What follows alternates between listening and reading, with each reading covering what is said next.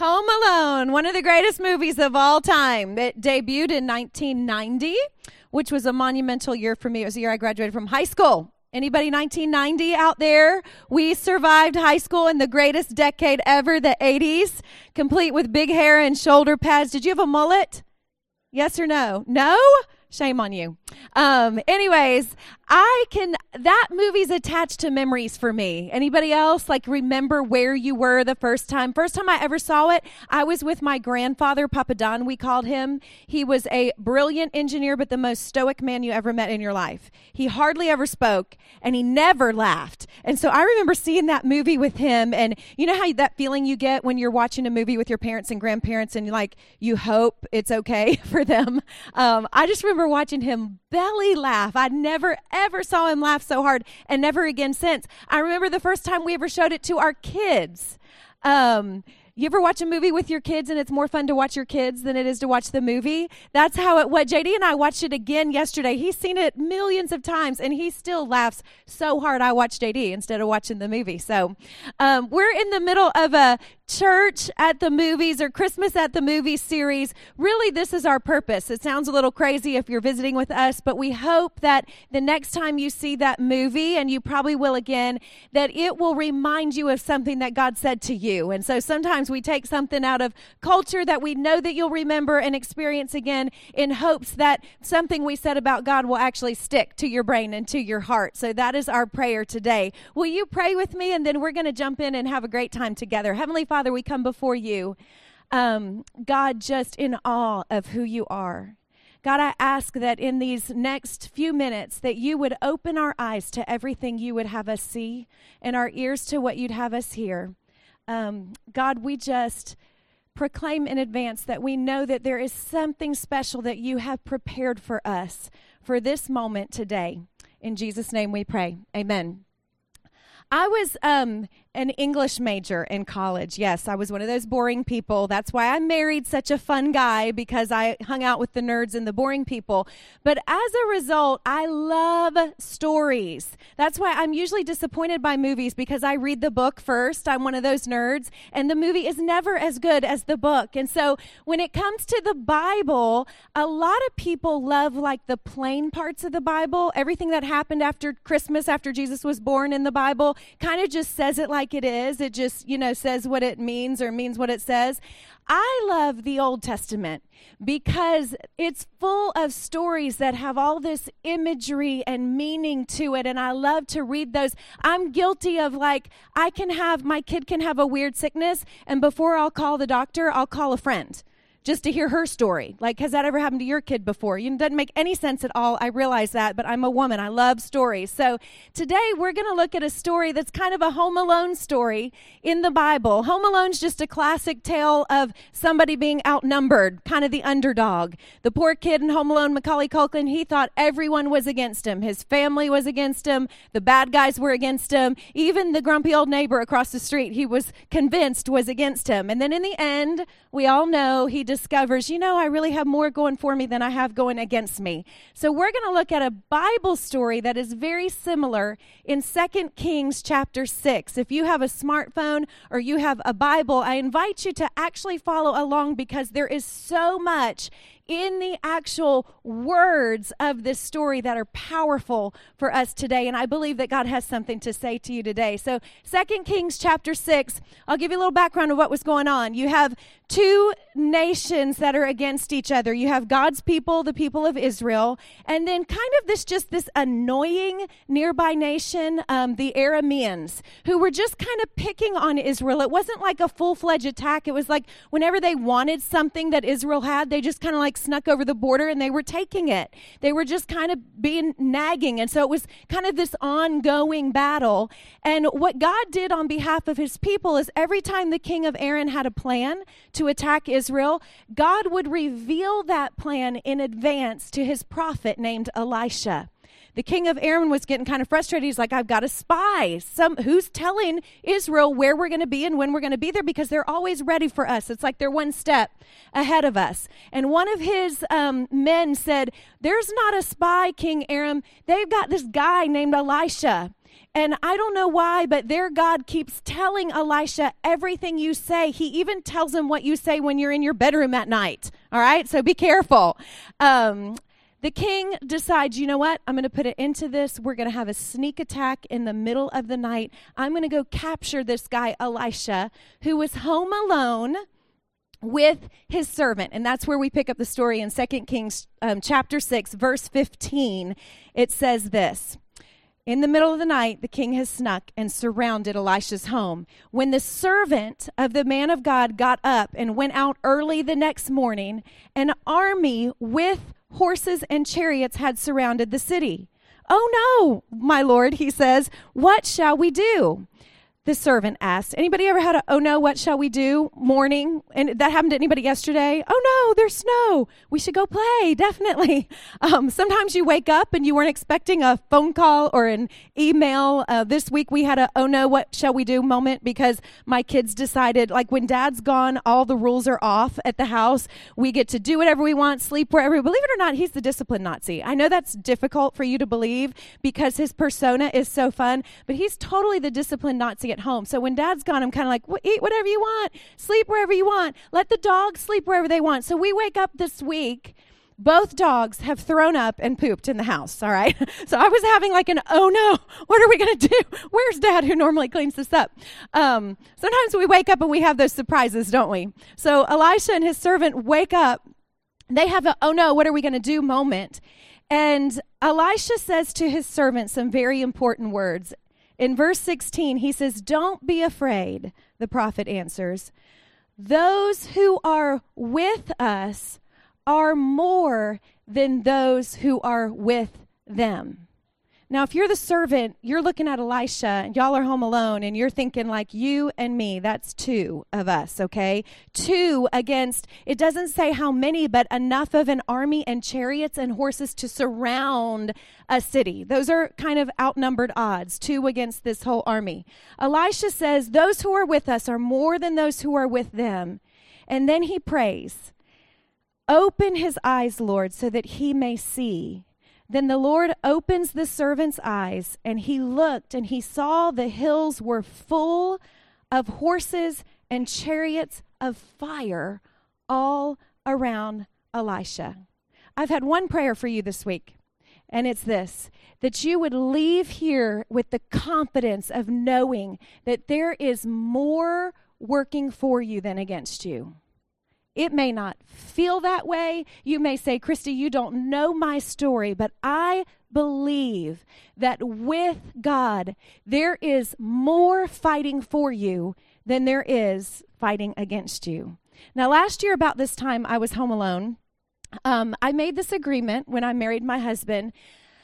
I didn't I didn't sign to it. I, I, mean, I should have like put some extra caveats in there and gotten his signature in return. But I made this agreement when we got married. I knew I was marrying into a hunting outdoor sort of family. And so the agreement was that he could hunt anything he wanted. He could hunt deer, he can hunt cars, he can hunt for guns, he can hunt ducks, which is what he's doing this weekend, um, as long as he just never hunted for another woman. That was the deal. And I was told by other family members that the women were to get equal amounts in jewelry. And I'm telling you right now, I am falling behind. So y'all remind him that Christmas is coming. So Jeff is duck hunting with some men in our church. Something that he convinces me is how he gets to know God. Although I found his Bible on the front row this morning that he left here last week. So I got a bone to pick with him when he gets home. Like, how do you meet God without your Bible? I don't understand. For him, he meets God through nature. Any guys like that? Like he can just be outside, see a sunrise, shoot some stuff, and he just feels God's presence when he shoots stuff, I guess. But um, anyways, all always this time of year. I, I know this. I'm married to a hunter. And women, listen, when they are controlling the remote and when they're surfing the internet, they're not out there like us trying to find out what everybody's doing. They're hunting for stuff, okay? So just give your man a list of stuff that you need him to find for Christmas. Let him go hunt, okay? Let him, you don't have to have a gun to hunt. He can hunt online and find you whatever you need. So I, I know this about my man. I know he needs to do these things. Well, last year, this time, while he was gone and I was home alone, I woke up to a, oh no, what am I going to do? moment because anybody remember the Harris County thief that was running causing all kind of mayhem had us all up in arms yeah conveniently my husband was gone on the day that the thief was in my backyard I'm in the shower. I get out of the shower and somebody's banging on my door. I go to the front door and there's a man with a machine gun and a bulletproof vest. And he says, Ma'am, you need to lock your doors. You need to get inside and keep your head down. The thief is in your woods, in your backyard. Please stay inside and keep your head down. Well, I do what any wife would do. I pick up the phone and I'm like, Jeff, where are you and why are you not here? And then, I, you know, we have this problem in our marriage. You may have it too. I grew up in a small town, so I trust everybody. I don't ever lock the doors. I hate the alarm. Okay. Did you know that the alarm doesn't even call the police for 30 seconds? Did you know that? So basically, whoever breaks into your house has 30 seconds before the police to do whatever they. So for me, I'm like, I don't want a 30 second warning that something bad is about to happen. I don't want to know I'm getting dead until it's like halfway over. Okay. So I don't like to set the alarm where Jeff grew up in Miami. They don't trust anybody. They just assume everybody's out to get you. they don't trust anybody. They lock everything. It makes me crazy. I just, you know, try. In fact, you know, he goes, "Baby, are the doors locked?" I'm like, "Well, they're about to be. Is the alarm on?" "Well, no, the alarm's not on." I'm like, "Wait a minute." I look out the back window and my house is surrounded by the entire Harris County SWAT team is all around my house. Everybody has a machine gun. And all of a sudden I said, "You know what? I, I'm fine. I think I'm in the safest house in the entire city right now because I'm completely surrounded by people that are going to protect me. The same is true in our spiritual lives. You may not see it like me. I'm in the shower just completely unaware that my house was surrounded by all of this protection. And God had to open my eyes to the fact that it was actually there. And that is my prayer for you today that He would open your eyes to the protection and the, the fight and the battle that He is waging on your behalf all around you that you may not even re- realize is there. You know, when you belong to the Father, when God is with you and He's in you, you are in the safest place that you can be. Our prayer today is that God would open our eyes just to see what He is doing on your behalf that you may not even realize He is doing. Now let's back up and look real careful at this story. There's there's three things that just kind of jump out to me that are very powerful that I hope that you can walk away with today. The first is this. There are two times that the word Lord is mentioned. When the servant wakes up and sees that they're surrounded, he does what we do by human nature. He calls to the person nearest to him and he calls him Lord. Elisha, his master, he's like, Oh Lord, what are we going to do? But it's a lowercase l. The next time the word Lord appears, Elisha prays and he says, Oh Lord, capital L, capital O, capital R, capital D. Whenever you see that in the Old Testament and Lord is in all caps, it means that they are calling on the name of God Almighty, like the song we just sang. Remember the song we just sang about God Almighty fighting our battles for us? So the servant calls on who's closest. Elisha calls on the Lord Almighty. I believe the lesson for us is to not look side to side on who's going to rescue us, but to interpret our circumstances in such a way. I realize they may be difficult, I realize they may be unfair, but they may be the very thing that puts you on your knees and allow you to encounter God Almighty in such a way that you wouldn't if you didn't need Him. I don't know what it is, especially females, if I can talk to you for a minute. We were wired this way to like long for a protector and a provider and a rescuer. And and if you're married for for many of us it's the very thing that drew you to your husband. My crazy husband was always doing these big adventures and he was rescuing all the girls and helping out. And I'm like I'm going to go wherever that guy is for uh, and he has muscles to, I'll go with him. So the the reason I fell for him then later kind of became my expectations things go wrong in life. Things go wrong with the kids. And my first inclination is kind of look at him like, hey, fix it, buddy. That's why I married you. Like, you're the guy who's supposed to do that for me. See, when admirations become expectations, you're going to get disappointed. When admirations become expectations, it's unfair to the person that you're placing those on. While they can be your protector and your provider, and that is wonderful and celebrate it when they are, there are times that they cannot. There are things that nobody can fix for you, but the capital L, capital O, capital R, capital D, God can. God's message to us is stop looking sideways and, oh Lord, what are we going to do? And start looking up to Him, to the capital L. Call on the name of the God Almighty. I realize for many of you, this season of year is almost a taunt for you. We talked about it this morning when we met with the band. Some of our our our leaders who lead us in worship, they've got some real challenging situations in the next couple of weeks. And just listening to their stories, you know, we are taunted with commercials and Pinterest and other people's Facebook posts on what we think the perfect Christmas is supposed to be like. But many of you in a couple weeks you're not walking into the Publix commercial, are you? You're walking into old wounds and you're seeing people you haven't seen in a while that kind of remind you of expectations that haven't been met. And my encouragement to you today is to start stop looking at the lowercase Lord, the things that this world has to offer, the things that can never satisfy you. And this season that is supposed to be about the capital L Lord, let him fill you with joy and peace and equip you to walk into the places that you're going to have to walk in the next few weeks. The next thing is this the next thing is the fire. A great story has got to have fire, right? And let me apologize. How many Star Wars fans out there? I really wanted to do Star Wars because it's coming out this week, but you would have known within 30 seconds that I really don't know anything about Star Wars. So, uh, you know, I do think it's cool, but I don't even understand. But, you know, you just add fire to any story and it makes it a little bit better, all right? So we went with Home Alone. Sorry for the Star Wars fans. Um, if you had to choose between a regular army, and an army on fire to protect you, who would you pick? The Army on Fire, right? I remember when we first moved to Columbus, we had a neighbor invite us to go down to Fort Benning and watch the Hot X demonstration. You remember when they used to do those? It was the coolest thing I've ever seen in my life. You sit in stands, kind of like you do at a football game, and basically you watch our U.S. Army in action, firing everything they have in their arsenal to fire. I mean, tanks with stuff exploding and guns, and I mean, fire was. At, it, I left there like singing, I am proud to be an American, and I am so glad I'm on this team with these guys protecting me because we got firepower on our side.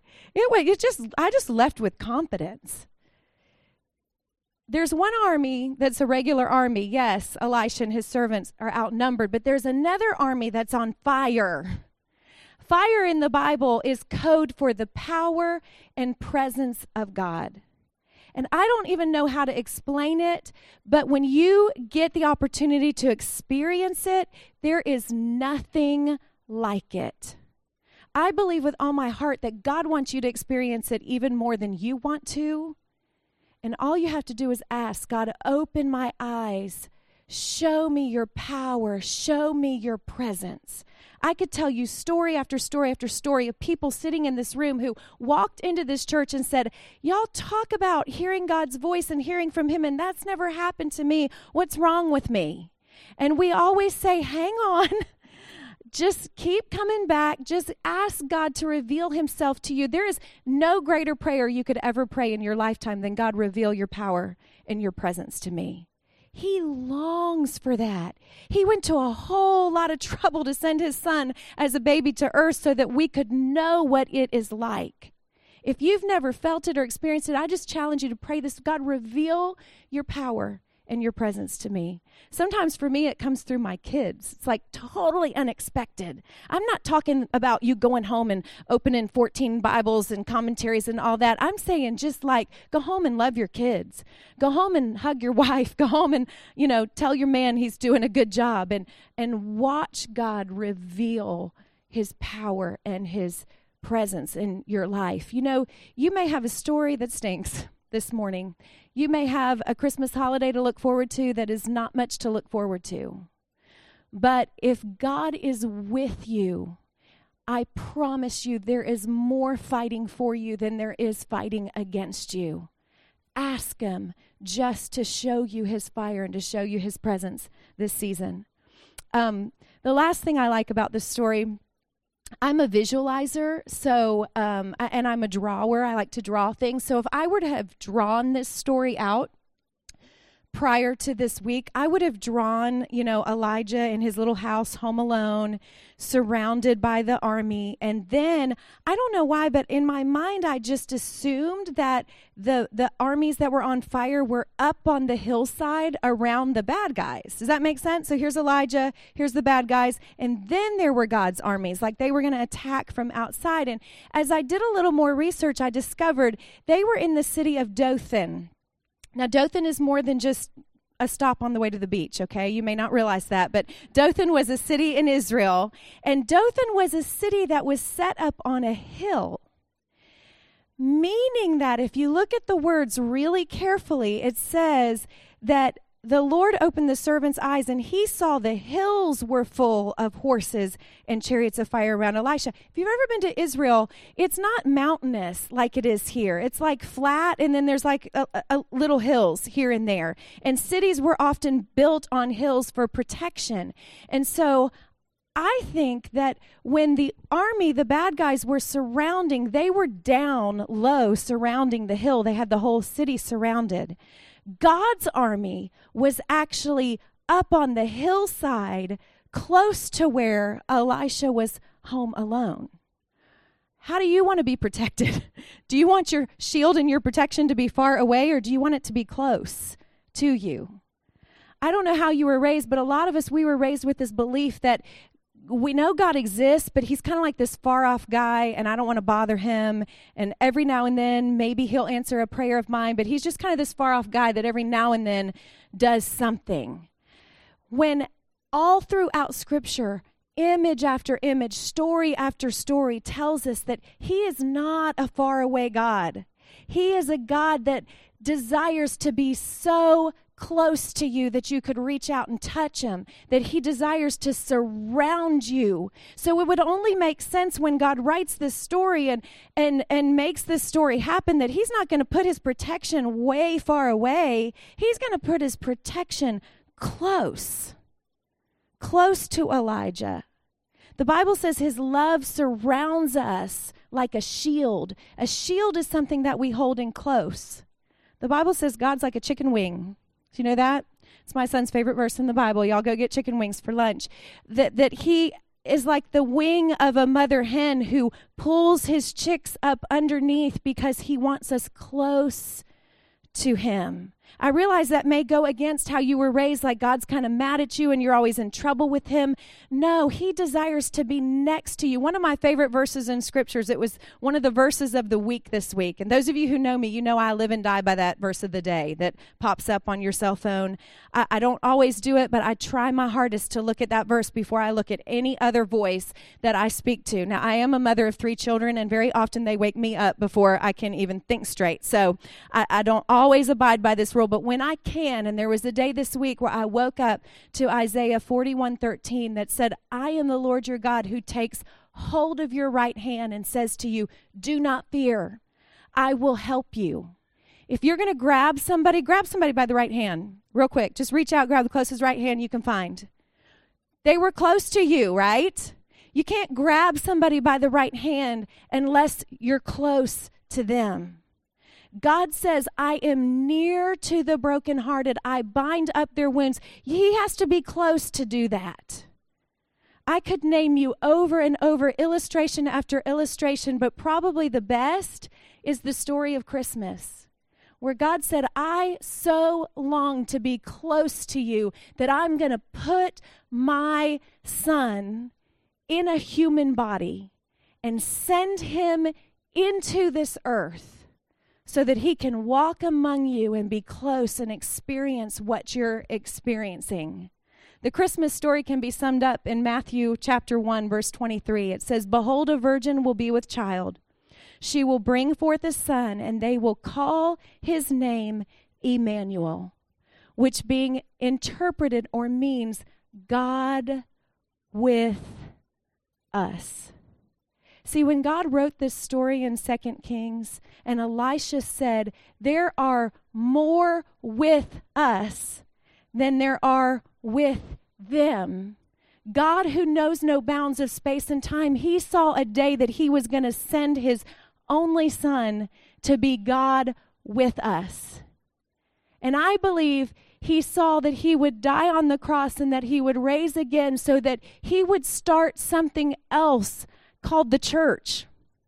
So that when there were times that it was difficult for you to find him, there would be people with skin on who carried the fire of God, the power and presence of his spirit, who could wrap an arm around you and say, Hey, don't quit.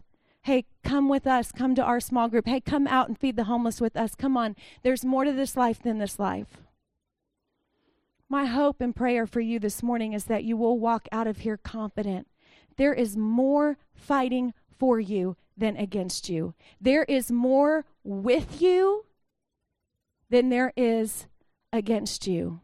Because when you have received Jesus as your leader and forgiver, God goes with you everywhere you go. And that is the story of Christmas.